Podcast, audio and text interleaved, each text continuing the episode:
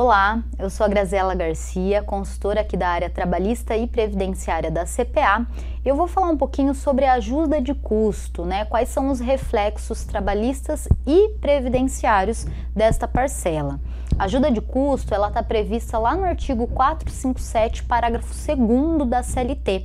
E esse artigo fala o seguinte, que as importâncias, ainda que sejam pagas habitualmente a título de ajuda de custo, ela não integra a remuneração e não tem incidência nem de FGTS e nem de INSS. Então, a ajuda de custo ela é uma parcela que a empresa paga sem qualquer tipo de incidência de contribuição previdenciária e FGTS e sem qualquer integração para fins de férias, 13 terceiro, aviso prévio e demais parcelas trabalhistas.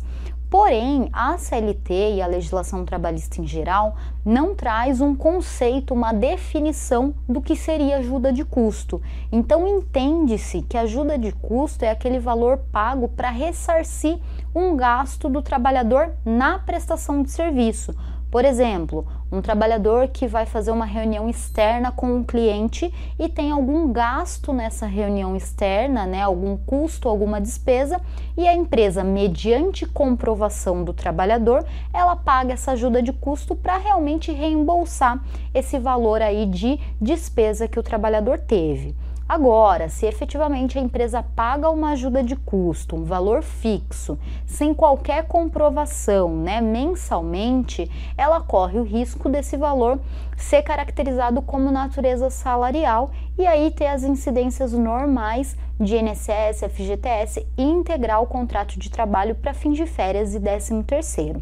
Portanto, hoje a ajuda de custo é um valor pago em virtude do ressarcimento de gastos do trabalhador na prestação de serviço. O ideal e a nossa orientação é que a empresa tenha a comprovação desses gastos para evitar qualquer discussão com relação à natureza salarial da verba. Porque se a empresa paga uma ajuda de custo, um valor fixo por mês, sem qualquer comprovação do efetivo custo, né, que aquele valor se refere, ela vai estar tá correndo um risco aí, tanto da fiscalização como numa ação trabalhista, desse valor ter é a característica de natureza salarial e, consequentemente, ter as incidências tanto de INSS como de FGTS, além da integração nas demais verbas trabalhistas.